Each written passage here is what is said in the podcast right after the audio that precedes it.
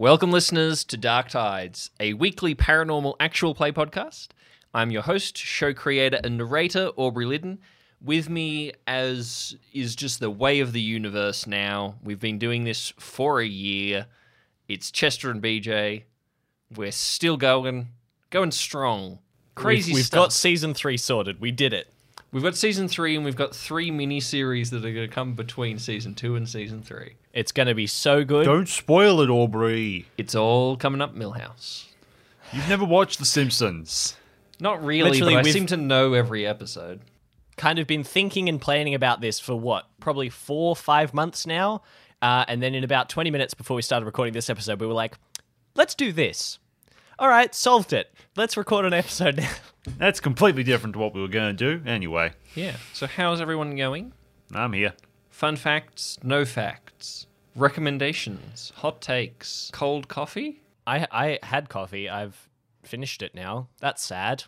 Hi, my name is BJ. I play Allister Stern, the the chocolatey, angsty boy. Boy, Boy, uh, boy yeah, I spelled don't, I B don't O have a fun fact. B O I. Here's a question: Why is Allister still angsty?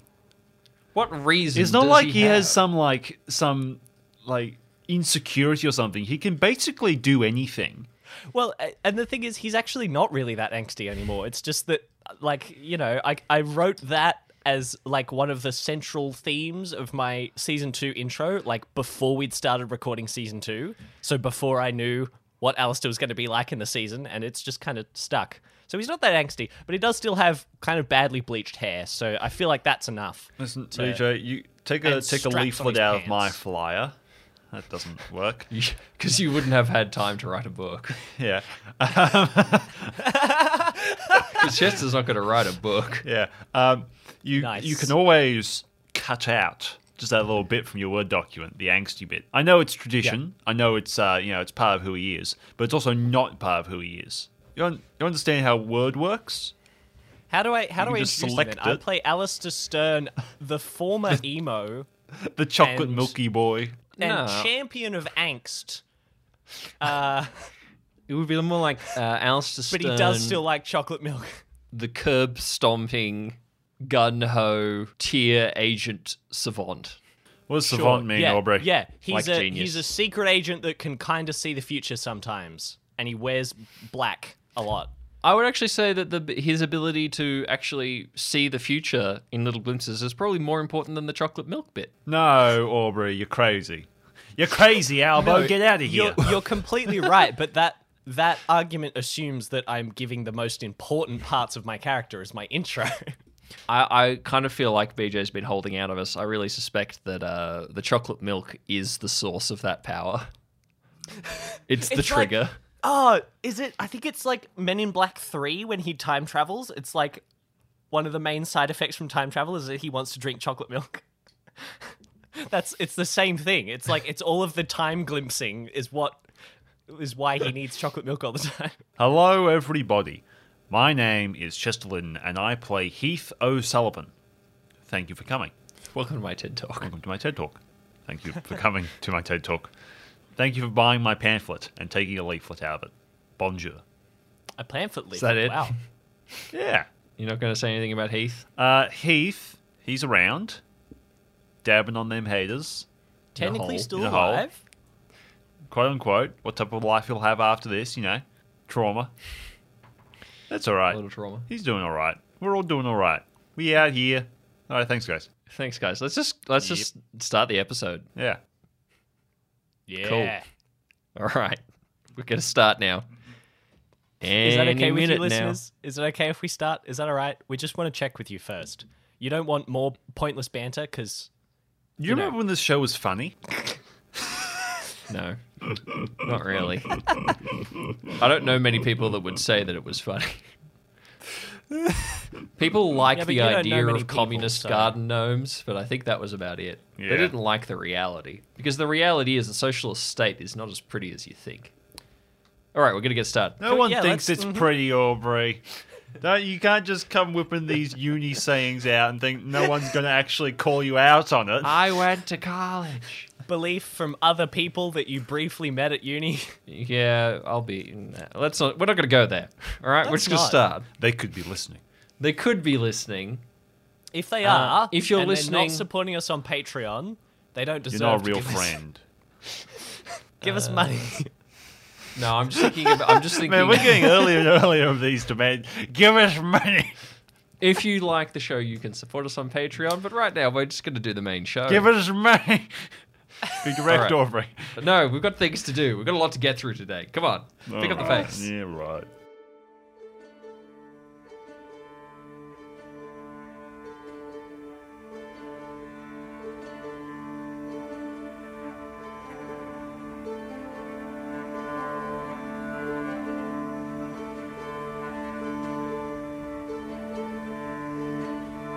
The salt flats of Utah are lonely and cold. The wind howls across the plain, flicking salt into the air. In a remote corner of this inhospitable place is a research station, a concrete bunker with a satellite dish and a solar array, but the bunker is uninhabited, but immaculately clean, except for where a small explosive charge collapsed the stairs leading to the basement trapping Team Wormwood underground with a psychotic, rabbit eared killer. Already, he has systematically crippled Heath O'Sullivan and dragged his unconscious body into the deep network of caves beneath the salt flats. Now he's coming for the others. Allister and Puck, you are in the first of the basement levels. You're in the monitor room uh, where you had watched the fight from the CCTV footage. Uh, you've just seen this bandaged man drag Heath away. What are you doing? Allister is sitting frozen to the spot, his eyes glued to the screen as he watches the very blurry, very laggy, stuttery video feed on the screen as he can barely make out the shape of Heath's body being dragged into one of the tunnels by this creature that they met between the shadows and the static, he can see a faint trail that looks like blood trailing behind Heath's feet as they get pulled out of frame and into one of the tunnels. And Allister's trying to get a hold on his own thoughts and emotions. He's got so many things floating around his mind. He's trying to hold back the urge just to immediately run straight back down the corridor and try and save Heath or flurry into an attack against the creature out of rage or something. He's trying to compartmentalize what he's seen and what he heard. He doesn't know for sure if Heath is dead or if he might still be alive, but he's trying to tell himself that he doesn't actually have time to think about that. If Heath's dead, there's nothing he can do, and he'll have to deal with that later. If Heath is still alive, he can't help him now anyway. But the one thought that shines through all that is that if this creature is moving his body, it's going further away from where he and Puck are, at least for a couple of minutes, which buys them just a little bit of time. And so he clenches his fists and closes his face and screws his eyes up. And thinks and goes, Okay. Ventilation shafts. Something. We need to get out of here. And Allister's going to try and access the computer um, and find, see if there's some kind of building schematic or even just like a sensor readout or a map of where the cameras are or something that might give him a clue to a secondary exit. And then he's going to look at Puck and go, Did you check the stairs? Is, there's definitely no way we can get out that way. Yeah, roll for the computer skill. While you were doing this, Puck is going to nod. She's been looking quite ashen faced at the monitor watching this. She's going to nod and begin kind of galvanizing herself into motion, trying to keep herself moving as she goes to check the stairs. Did I take any extra stress damage from seeing my teacher get slaughtered? Absolutely. I'd say a good d6. Oh boy. Uh, five. I will add that to my. Ooh, he's getting, he's getting close. All right, he's getting close to a chocolate milk break, as I like to call it. Allister, as you are beginning to feverishly try and manage this computer, you uh, you feel a tightness in your chest, almost like heartburn, just like a pain in your chest, and you feel that your breath is coming a little harder, like almost like you're wheezing a little bit. Um, you don't quite know what this feeling is; it's unfamiliar to you. Uh, it's not overwhelming yet. It's nothing too too distracting yet, but you're aware that your body seems to be reacting, even though your mind is trying to stay focused. Okay, so uh, I rolled a nat one for my computer schematics, but I, it's a plus two, so I got a three, which is not an absolute disaster. So the computer doesn't blow up, but I don't find anything useful. Uh, no, you I- do not find anything useful. I rolled again as like his sort of basic body awareness and first aid kind of skills to try and understand like what might be happening, whether he's like aware that he's going into shock or whatever. Uh, and that's also a nat one, so he has no idea what's going on. no, you are desperately trying to focus on concrete, doable things right now. Um, you hear Puck's voice from the corridor. It's definitely blocked. I mean, we could dig our way out, but that's going to take hours. We need to find their ventilation shafts. We need we need to do that right now. Right now. Right. No plans on the computer. I'm going to check the storeroom. And Allister's going to stand up from the computer, pushing the keyboard aside and running into the corridor. And he's going to look into the storage room to try and find if there's like a, a panel that leads into the ceiling or something, something like that that they could use. Uh, make an investigation check. That's a four. The storage room is crowded with boxes. Uh, you can see that there is boxes of specimen jars. There's boxes of different chemicals used for sort of like saline solutions and other sorts of things uh, that might be used in uh, the very basic sort of testing of geological properties. Aubrey's not sure how any of these things work. There's a lot of different chemical compounds in here. There's a lot of tea and coffee and, and napkins and basically sort of running of an office space stuff. There is Yep. a vent in the roof uh, that you can see, but it's definitely it. You don't know how to open it or get to it with a four. Puck got a nine though. She's moved from there. She's moved down into the locker room, and she's standing on one of the little sort of the benches where people would sit to you know take shoes on and off and that sort of stuff. And she's prying open one of the similar vents in the roof. Okay. Uh, Alice is going to leave her to it and start thinking to himself. He's like, Puck, I feel like I think we might need to buy ourselves more time. What do you have in I know. mind? I don't, I don't know how yet, but Is there anything in that locker room uh, storage stuff that's flammable? Anything that, that we could use that we could weaponize? uh, yes, maybe. Um, okay, uh, look, uh, I'll get started on that. If you if you keep working here and see if you can find us a way out, I'll see if I can figure out a way to slow him down. Okay. Or slow it down. All right, uh, I'll be back in a minute.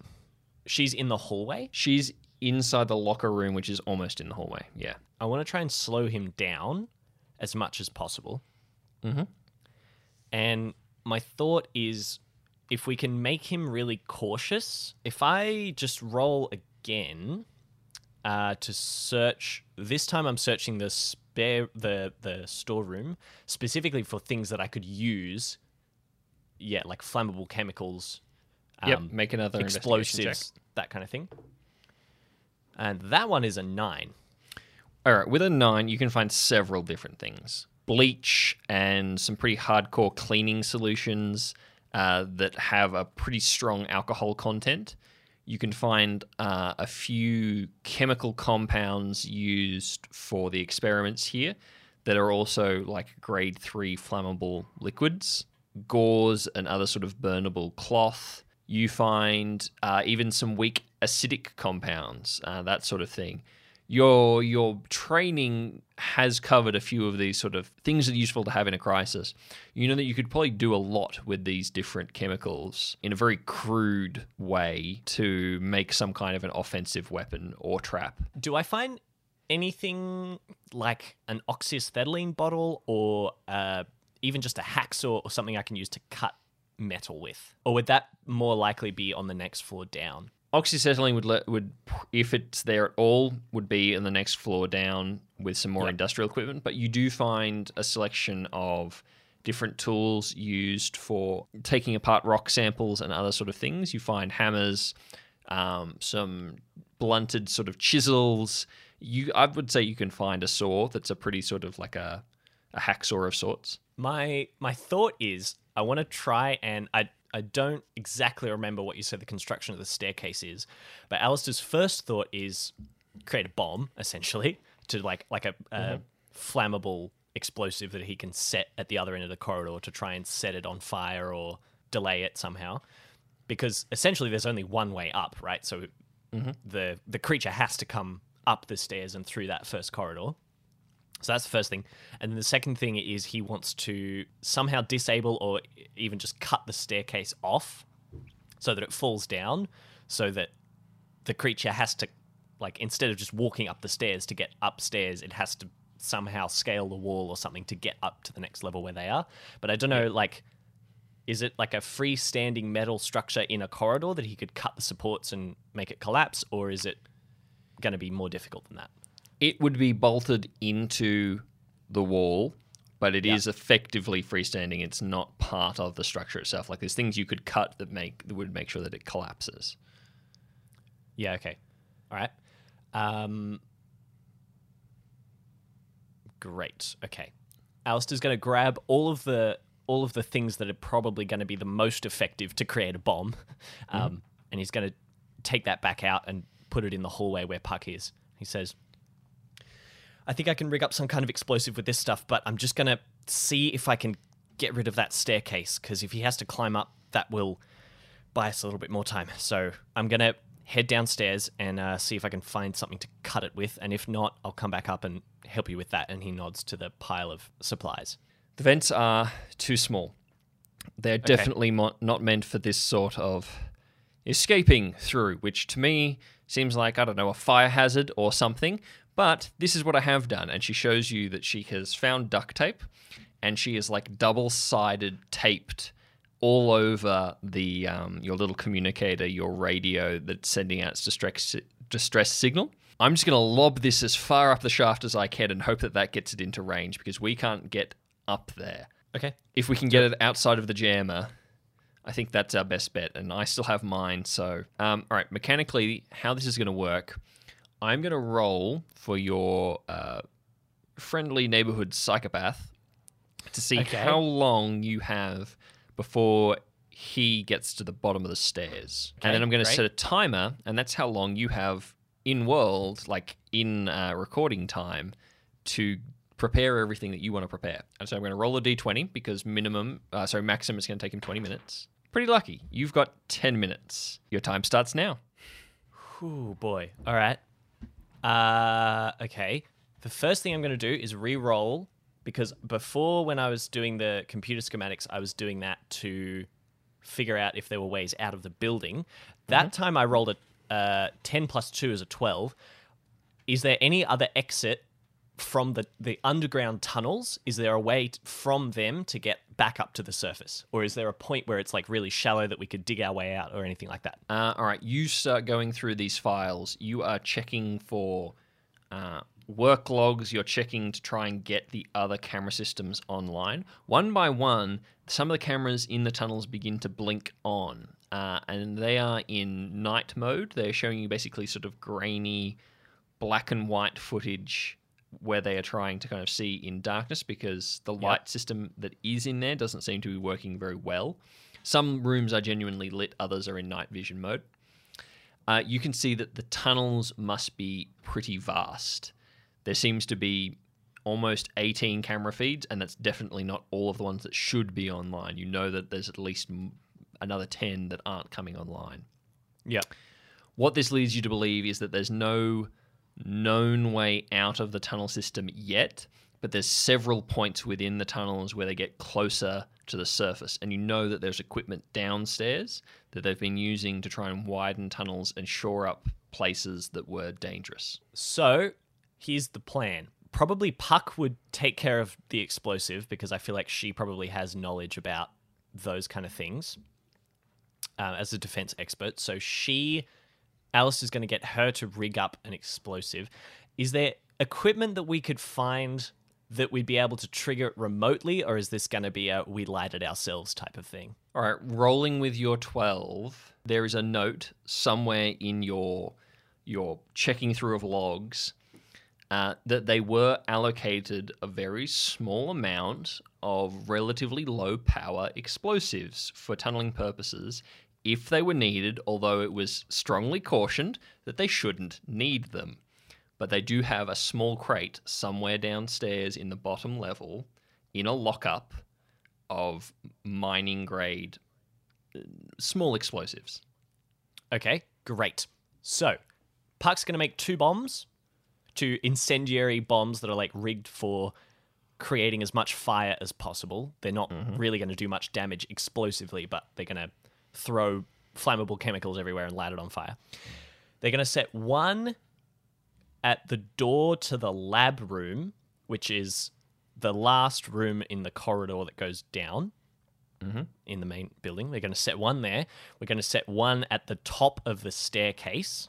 And then Allister's going to. So while she's doing that, Allister runs downstairs and finds oxyacetylene or some kind of like even just a grinder or just something something he can use for chopping and he dismantles and collapses the stairs leading up to that second floor with the lab and all of those rooms. Once he's done that and Puck's rigged the explosives and everything, they take uh, all of like the the things that they can use and carry easily.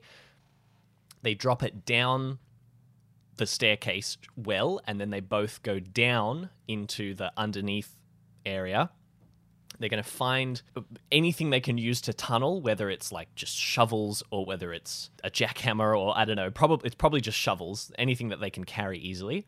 And then they're going to head to the other tunnel because it's fairly obvious, and also they saw which way the creature dragged Heath, and so they're going to go to the other tunnel and they're going to just start running as far along that tunnel as they can to try and find a thin place where they might be able to tunnel out. And so basically, the idea is they've set up all of this defensive equipment in the room to make it look like they've they've cut the stairs off they've set the explosives up there so that like he will go up that Yep. way making it fairly obvious that they've barricaded themselves in and then they've actually not gone and they've gone down and through one of the other tunnels I think that's a lot to pack into 10 minutes.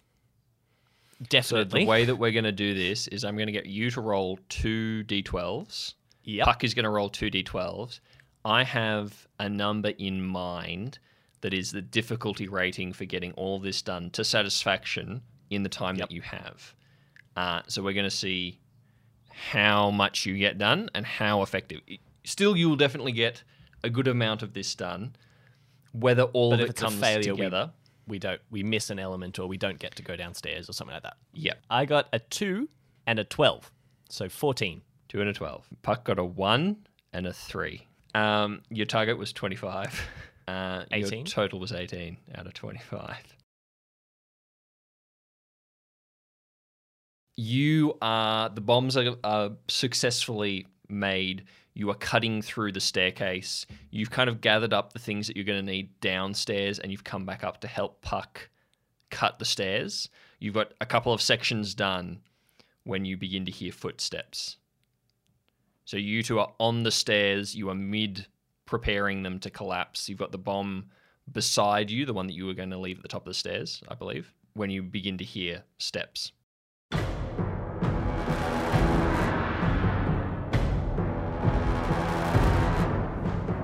So realizing that the excavation tunnel plan wasn't going to work, which was kind of a last-ditch effort anyway, Allister shuts off the oxyacetylene and carries it back up the staircase and pushes it in a place where he can like kick it down the stairs. So we've set the other bomb, which means we could go grab that. So he tells Puck to to run back down and grab the other bomb that we've placed at the lab. Mm-hmm. And the the other one at the top of the stairs is set, right? We got that done. Yep. So it's like it's there, it's set. Allister has his foot on the bottles. So basically, he's going to push those down and then shoot it when it gets down there, and then they'll run back along the corridor and trigger the other bomb when he gets to the top. All right. Allister, you wheel around. You have the, if I understand you correctly, you have this improvised bomb, which I'm going to say is like two different canisters of flammable lab material and like I don't know, a couple of different, um, maybe a flare or something from the pack that uh, Puck would have on her that's taped to it, taped to a detonator or whatever. Um, you have this in your hand Uh, no, we've placed that at the at the top of the like, stairs, and you were going to kick top it down. of the right? stairs. Yeah, so Alright. it's next to me. Are you armed? Um, that's a good question. I'm going to think revolver thoughts. Does the gun come into being? you feel the coalescing, creepy, crawly feeling at the back of your neck, and you hear the voice of Faustus. Allister, this is not good. You don't say. This is like Allister thinking in his head. He's not just talking out loud yet. It's like, yeah, you don't say. I don't think. Trying to fight him, it's not gonna work. I'm not trying to fight him. I'm trying to stay alive. You feel this overwhelming sense of reluctance and even fear as you feel the tingle in your arm and the gun appear. Allister looks down at the bottles and he just thinks, you don't need to hit the creature. You just need to hit this. Okay. Allister, you see a shadow move across the hallway. You see long, rabbit like ears. You see a head that is sort of misshapen. It seems like it has a shape to it that is inhuman in a sense, so you can't quite put your finger on what it is. And you see this figure step into the stairwell at the bottom. He's looking up at you. He's looking directly at you. There's maybe five meters between you up the stairs. Allister's holding the gun down, like not pointing it at him. He's got his foot on the bottles. Does he like stop when he walks in or does he keep walking? He stops. Allister freezes for a second, does a little wave with his left hand. So, here we are.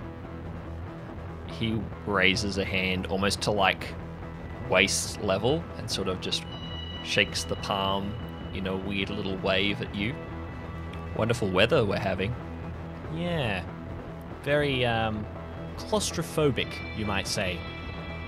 Cozy, I would say. He takes one step forwards. Like a deliberate, showy one step. Allister continues to hold his ground. Brave young boy. Yeah, well, you know. I had a good teacher. Had being the optimal word. But what happens when I take another step? He takes another step and he is now on the lowest level of the staircase. I think you know what happens now. And Allister kicks the oxyacetylene bottle. They're usually like two because it's oxygen and acetylene, like on a on a stand or something. So he kicks the whole stand down so it falls down the staircase. Um, and he raises the gun and I would like to make an attack roll on the bottles to see if it explodes. All right. So we're going to roll, I think it's 2d12 for our symmetry between you and the gun. Uh, that's an eight for me. A 10 for the gun. Roll a d20 to hit. It's a four. Okay, you shoot. The gun comes up snap fast, but almost too fast, as if your reaction time is perfect, but Faustus is also reacting with your own fear and your own anxiety at the situation, and he sort of prematurely you feel uh, the trigger click forwards. It's almost more the trigger than your finger, uh, and the shot passes this figure at the bottom of the stairs. It goes just underneath his shoulder, ding, off the concrete wall and disappears. The uh, the oxyacetylene clatters, clatters, clatters, and he stops it with a hand halfway down the stairs. Oh, nice. Uh, now we we cut some of the supports on the stairs, but did the extra weight of the bottles falling on it make anything collapse, or is the stairs still there? I'm going to roll a d12. Um, we'll say if it's anything higher than a seven, it remains. Anything lower than a seven, it collapses. That's a six. You feel a shuddering and a quaking, and you step back smartly as this thing begins to collapse in on itself. There's a squeal of uh, twisting metal. Do you want to take another shot? I would say you have an opportunity. Definitely not, no. The instant he registers that the shot has missed and that the sound of the staircase beginning to give way, and like the, the split second that it takes him to process, okay, push the bottles, the shot's missed, the staircase is collapsing. The next thing he does is he just turns and runs as fast as he can back down the corridor and nods to Puck to stand by to trigger the explosive because she has the detonator.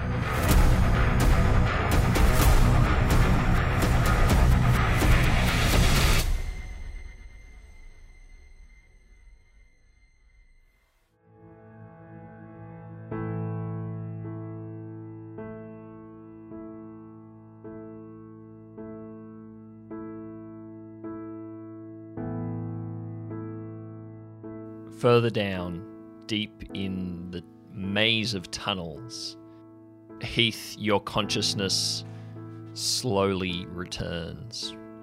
You can smell summer grass. You can smell cherry blossoms. You can smell something like summer. You crack open one eye, the other eye seems to be too swollen or caked with blood to open. You can see a gentle green glow from one of the pendants around your neck.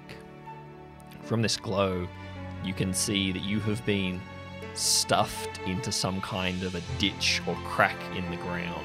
You've been wedged in so that your limbs are quite tight. Although it's hard to know how much of that is your inability to move right now. You feel a dull, radiating pain from everywhere. What would you like to do? Heath looks down at his glowing pendant. It is a small wooden ring. It's a piece of birch that had been carved into a ring for you very, very long ago. You've had this from childhood. And it is glowing with a soft green gold light. Heath breathes in, breathes out, squints his eyes closed against the pain, and using his vertigo ability, wrenches himself up out of the divot and immediately falls forwards onto his stomach and onto his face in the dirt. And he coughs out as his shattered ribs press into him. And he gasps for air.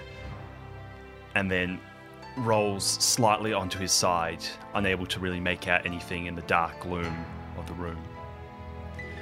And he, using the vertigo ability now, pinpoints specific muscles in his arm and moves his hand, shaking like like anything. As he very rarely has to do this, but pinpointing specific muscles, pushing them in different directions to move the hand up and along, and stretches out one of his fingers and catches it through the ring. And he lets it fall, stamping the finger into the dirt with the ring around it. And blood slowly runs down from his broken knuckles down onto the ring and into the dirt. And he, using the vertigo ability again, shakingly begins to trace a circle in the dirt, leaving behind a trail of his own blood.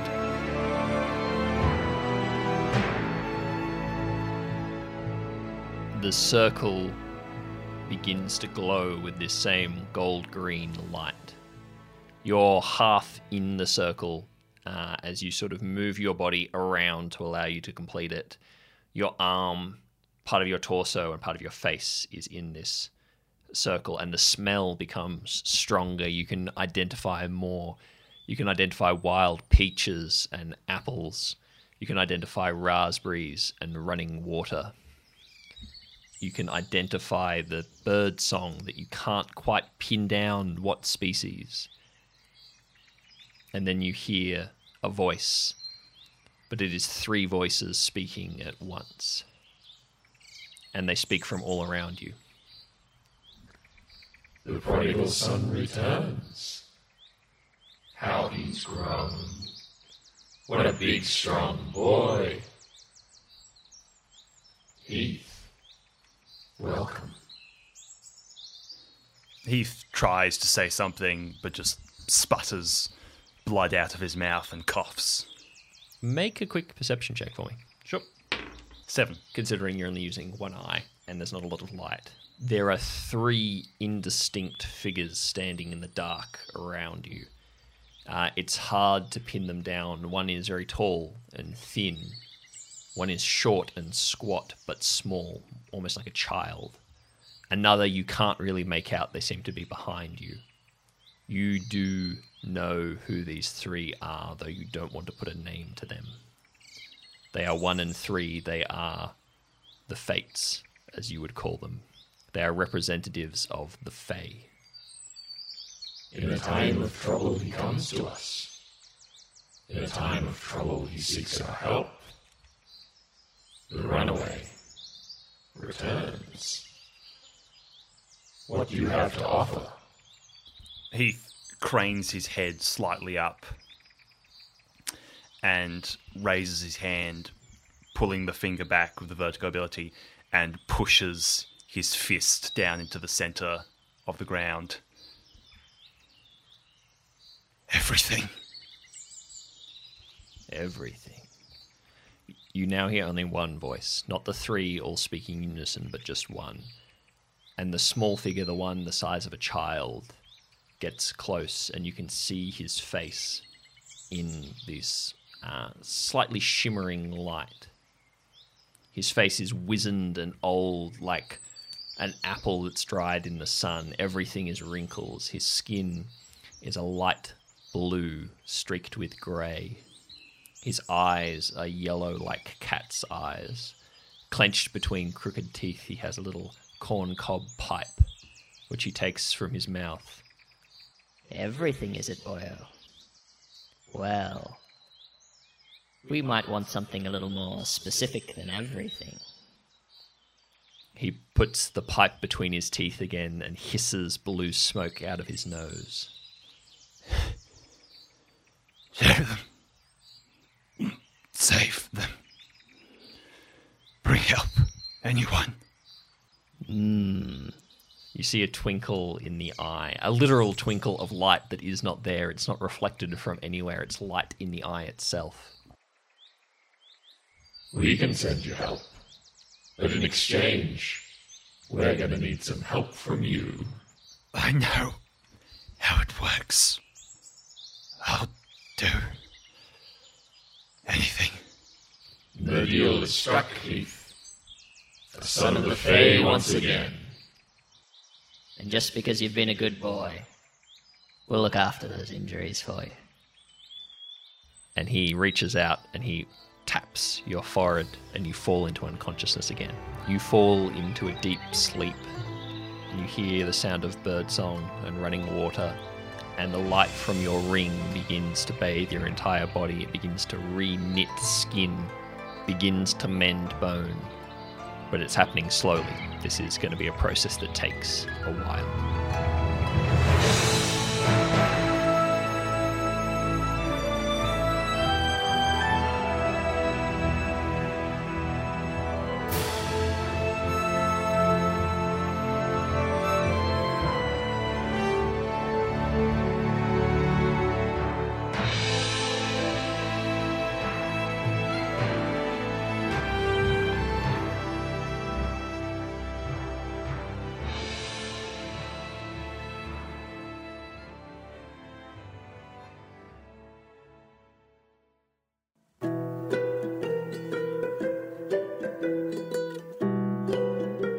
Everyone, we interrupt your regularly scheduled rabbit themed horror programming for just a moment to give a big thank you to our two newest patrons. So, thank you to Deathcat and Addie Erlin for supporting us on Patreon. Patreon is a service that allows creators like us to be supported by the people who listen to our show, which is pretty cool So if you want to go check that out, you can head to patreon.com where we have a whole bunch of bonus content, bonus materials, behind the scenes episodes, other shows, all sorts of things that you can unlock if you're interested in doing that and if that's something that's available to you. And if not, hey, you're listening to the show. That's a massive support as it is. So thank you very much for being here.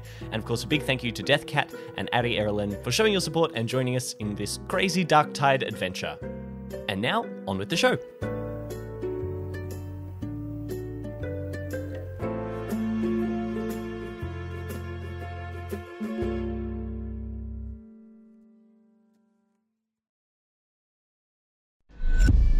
Return to Allister and Puck. Puck is waiting midway down this corridor. She has the other bomb in her hand. She has her 9mm in her right hand, and she's waiting for you, Allister. Okay, Allister runs along the corridor as fast as he can and then dives into the turn, which is to the right from the way he's running, onto the ground, and then sits with his back up against the wall so that the corridor behind him, where the creature is going to come from, is just to his left. Holds up the gun, locks eyes with Puck, and then holds up his left hand with five fingers outstretched, and then slowly takes one away four, three, two, one, closes into a fist and nods. Puck depresses the little button.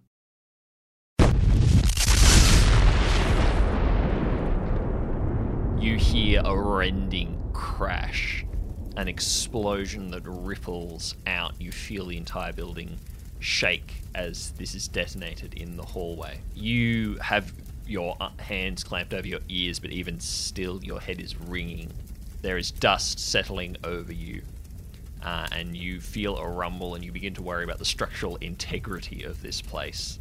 With a second explosion in a very small concrete bunker, Puck has knelt just by you. Allister, like, gives her a quick little nod and almost the faintest ghost of a smile as if to say, That was effective. Well done. They just share that look for just a second, and then Allister turns and points the gun just around the corner and looks and aims down to shoot at anything that's going to come through, and then speaks through his mind to Faustus and says, So are you going to help me or not? As he's training the revolver down the corridor. And you can see the flames leaping up from around the corner where the staircase used to be, and he's readying himself to fire everything he has at anything that comes around the corner. you are training the gun, and you then feel this cold sweat begin to break out over you as you hear Faustus in a trembling voice say, No. No, no, no, no, no, no, no, run. Allister, you turn your head slightly, and you are nearly face to face, nearly nose to nose with the bloodied, stained bandages of the psycho. Wait, how did he get there then? Well, with a nat 12 on his speed check, he was up the stairs before the bomb exploded. You're training the gun down the corridor, and he is like sitting right opposite you. He's like down on his haunches, like squatting down right next to you, looking down the corridor as well, like in the same direction as you. he's looking down the corridor, and he just looks at you, and he's almost nose to nose with you. He's like, That's pretty impressive. Okay, I rolled a four, so Allister flinches very violently. Yeah. and then in like the the pause while he's speaking, Allister like tries to wheel around because his entire plan revolves around trapping it on the other side of the staircase. Um, and so the last thing that he kind of thinks is to Faustus as the gun, I assume, disappears out of his hand. Mm-hmm. Fine.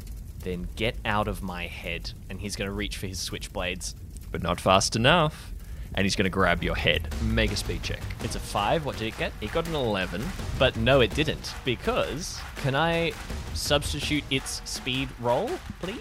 Absolutely, you can use your prescience. Uh, so I have an. I rolled at the beginning of last episode. I have a nine and a three.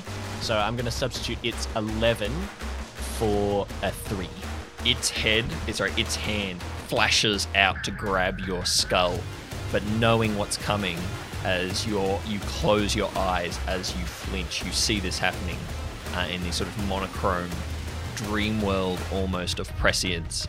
You duck your head, you kind of drop your shoulder and duck your head, and you feel his hand graze over your shoulder and impact the concrete wall, and you see a little spider web cracks across the concrete where it hit as you duck down and you grab for your knife.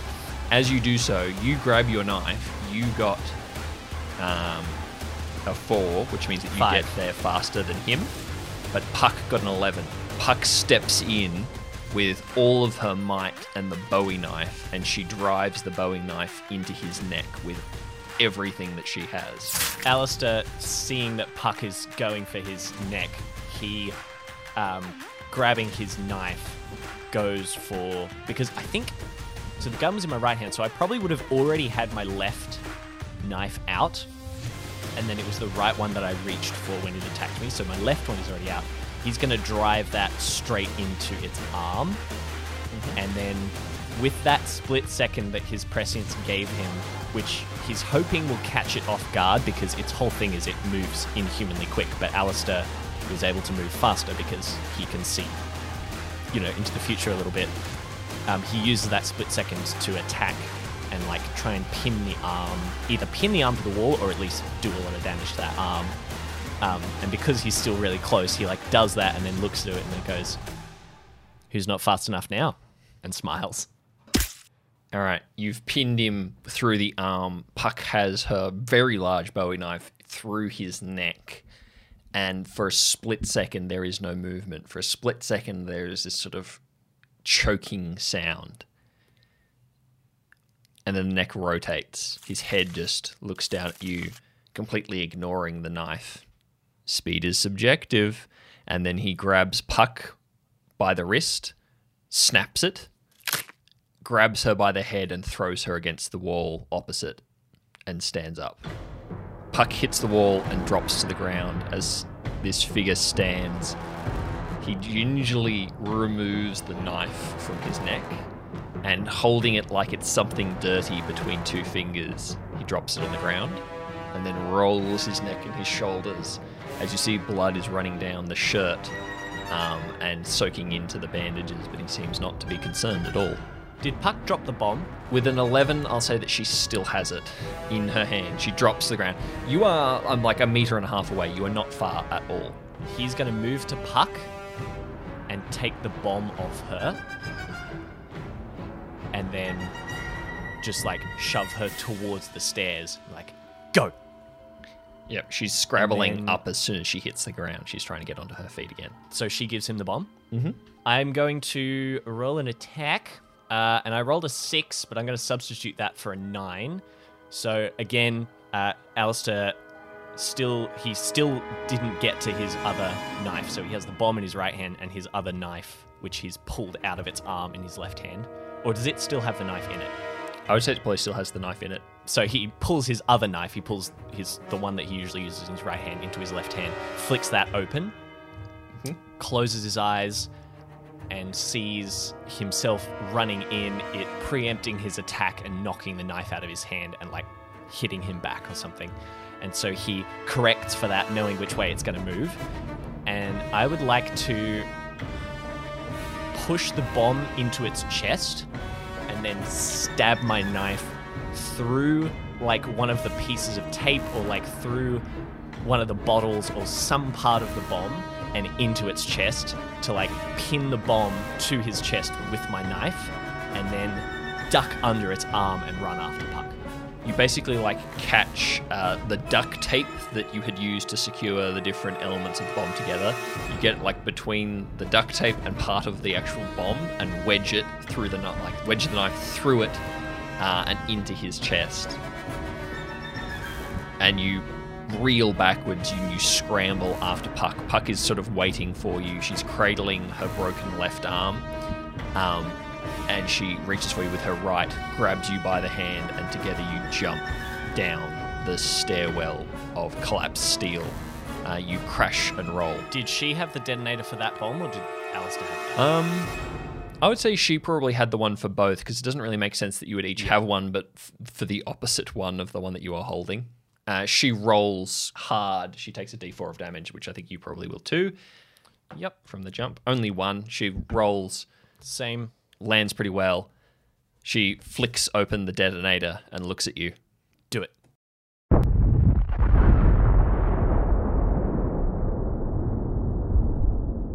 Another explosion ripples out. This time you're sure that you got him. That should slow him down. Uh, the entire building shakes. Puck begins dragging you to your feet and moving back as another dust cloud ripples out. Uh, and you even feel a shockwave that begins to jar you and push you backwards. You're now in this lower basement level where there is still a pool of blood on the floor and now more from Heath's wounds before he was dragged away. And Puck is pulling you towards one of the the cave entrances. Not even not even looking behind him or anything, just continues and runs. You're running towards the tunnel when you hear a crash from above. And as you turn to look, Puck spins on her heel and she draws one of Heath's batons from her lower back where it had been in the tattoo uh, of her back. And she draws one of them, it's the silver tipped one. And she puts herself between you and whatever else is coming, and you see emerging from the smoke and the dust another figure. As he emerges, you see that this time he is blackened and burnt. There's almost nothing left of his shirt. There are horrible gashes all over the body, and you can see that there are gashes and holes through the bandages around his head. You see your attacker emerge from the smoke. Even as you watch, you can see these gashes begin to close up on his body. Uh, it doesn't negate the damage done to his clothing or any of these things, and he's still blackened and moving very awkwardly as if bones are having to reset. But he moves down into this space with you. Very clever. Yeah, well, you know what they say about cozy weather. It's not the same without a fire, right? And Allister's going to widen his stance and bring his fists up and get ready for a fight. Puck is doing the same. She's deliberately putting herself in front of you, not like directly in front of you, but diagonally further forward. Allister, the smell of smoke and burning chemicals and dust is replaced by the smell of ripening wheat, of new grass, of summer fruit. And you look behind you and you can see a green light in the tunnel. You can see a figure moving jerkily and unevenly, leaning heavily on the wall. As you turn, you can see Heath is dragging himself, using almost entirely his vertigo ability to keep himself aloft. He is moving himself down the corridor towards you, and you can see that there is a ring around his neck that is glowing. Heath? You see Heath, he is bloody and bruised, caked in dirt and dry blood.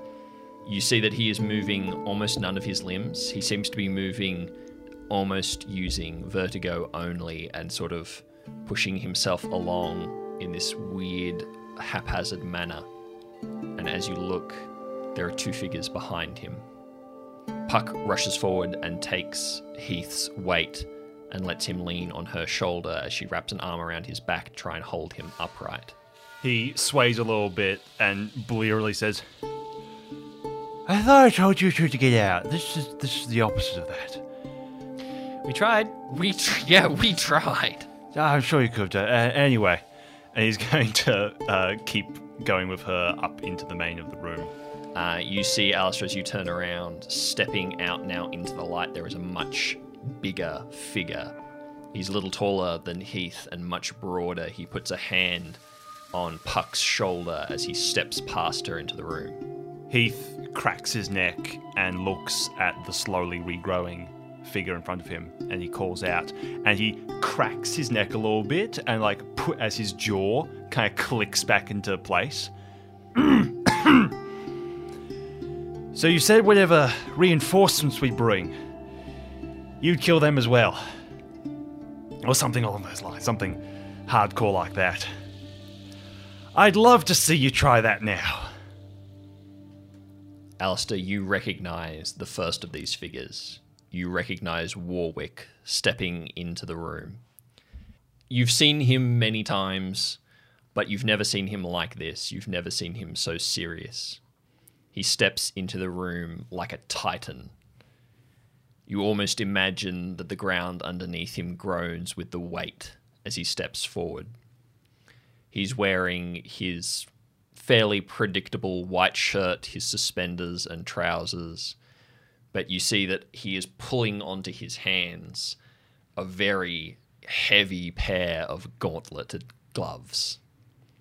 They're leather and steel plate with sharpened studs in the knuckles and on the fingers. He's rolling one shoulder and says, Well, this seems like a fun tea party. We've even got the bunny boy. Heath, I think we can take it from here. Uh, and Allister, the other figure that steps out after Heath, uh, make a quick perception check actually. 11. You are rattled and you are very close to uh, a nervous collapse. Um, but while you've never seen this person, the family resemblance is striking. You see uh, the hair and the expression almost of Anne Bell, but you see the confident stride and something about the way that they carry themselves of Charlotte. You realize that this must be their sister, head of Tyr's defense department, and all around intimidating presence. This is Emily Bell. She steps forwards. She's wearing uh, a heavy duty trousers and a heavy belt, a white blouse that's tucked in and over her shoulders, a leather jacket. She is pulling this off and letting it drop to the floor, uh, rolling up the sleeves of her shirt. You can see that her face, while relatively young, maybe only in her, her late 30s or her early 40s, is prematurely lined and also scarred. She has a scar running up her neck to her jaw and another one above the eye. You can see that the, her hair has been left about medium length and tied back into a very uh, multi purpose, out of the way sort of ponytail. You also can't help but notice the impressive long sword that's hanging from her belt. It sort of hangs almost in the small of her back because it's so long, it's almost as tall as she is. She steps forward as well. When the fairies call, you can't exactly refuse. She looks at you, Allister. Good job. You've kept him busy for as long as we could have asked, but let us take it from here. We did everything we could. Don't worry. You can relax now. Look after Heath. As soon as you meet her eyes, you have this strange sensation like everything is going to be okay. There's something about the supreme confidence in her expression you can't help but trust her when she says that there's nothing to worry about. Allister nods and smiles and he says, Thank you. His hands stop being fists for the first time in like 15 minutes. He relaxes a little bit and he takes one last look at the blackened, shadowy figure at the other end of the corridor, turns away, and walks over to help Puck with Heath. Warwick rolls his other shoulder and then clicks his fists together, making a metallic clink. And then he bolts forwards. You've seen him training Allister, but this is this is fast even for him. For a man this size, he moves with incredible grace and speed. This blackened, burnt figure barely has time to react as Warwick pounces forwards and begins a flurry of blows. He's jabbing and swinging hooks left and right. He's giving no room for this guy to get away. Even as he begins to back up, Warwick just keeps pushing in. The other figure with the ears, he keeps bringing his arms up, trying to deflect blows or dodge to the side, but Warwick is going so fast and so hard that there is nowhere to run. He's just taking one punch after another, another to the face, another to the body, one to the top of the leg, an uppercut to the jaw.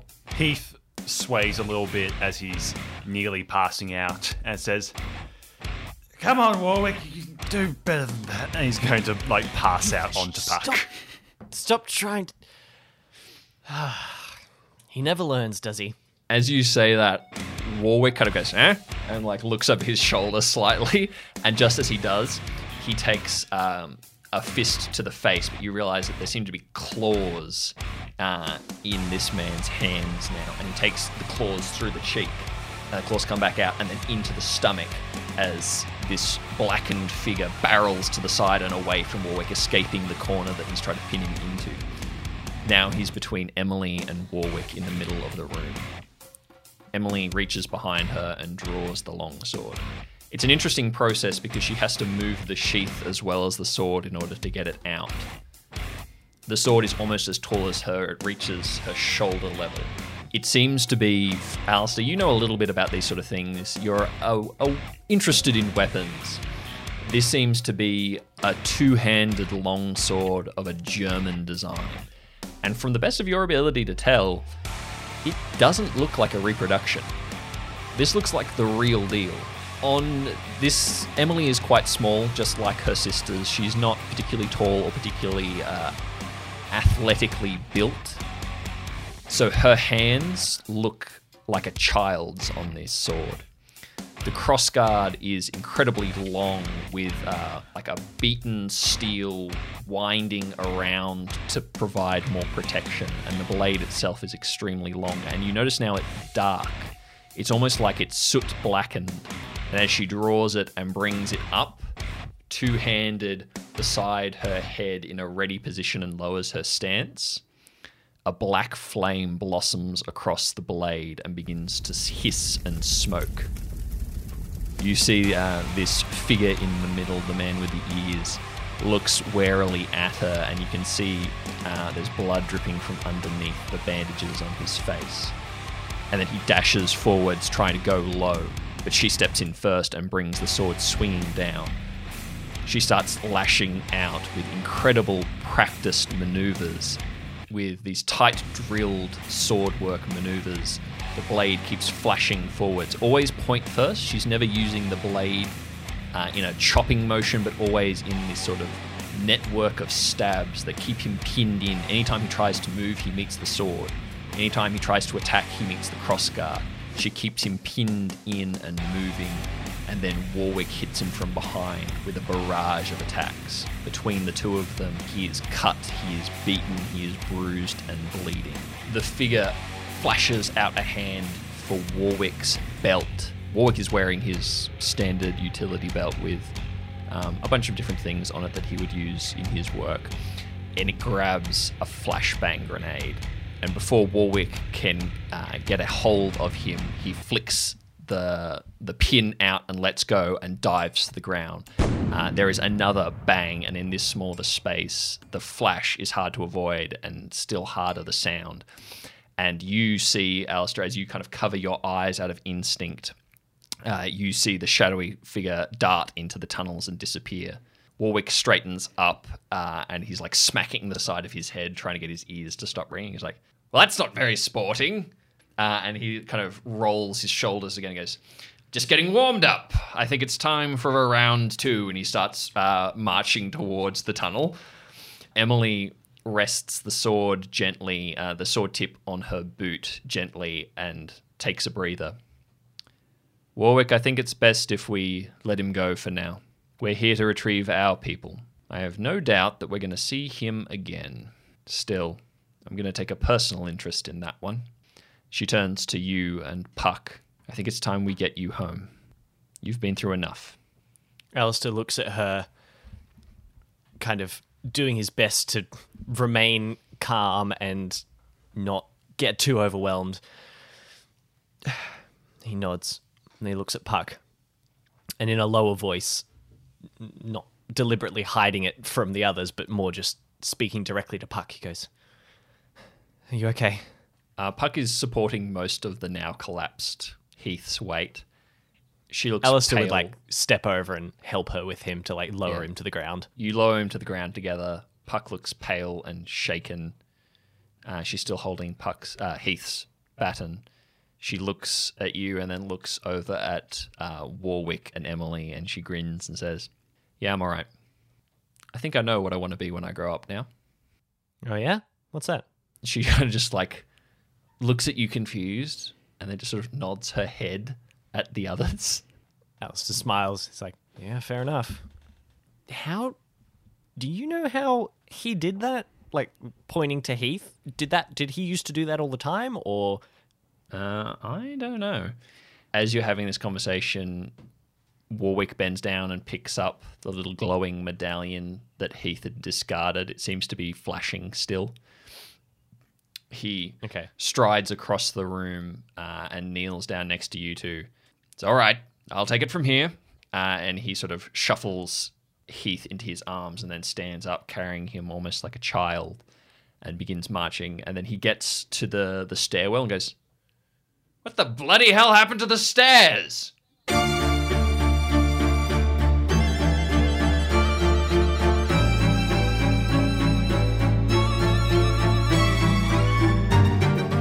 Dark Tides is Chester Liddon as Heath O'Sullivan, BJ Ingate as Allister Stern, and me, Aubrey Liddon, as everyone else. This has been a really fun time to record, and we hope that you've enjoyed it.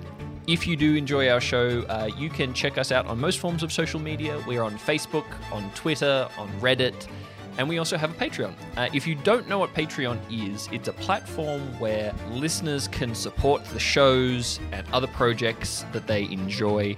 Uh, you pledge a certain amount every month, and for your generosity, you receive a bunch of other bonus material. In our case, we have two different tiers, so two different uh, levels of support. They include different things. Some of the things they include is a bonus uh, after show discussion where we talk about the characters, the plot, we answer questions from patrons, uh, we do all sorts of fun things like that. We also have uh, bonus mini series and monthly bonuses that only come out on Patreon for our supporters there. So if you're interested and you want a little more Dark Tides goodness in your life, go check out our Patreon. And we will see you next week with another installment. Until then, stay safe. Have a good week.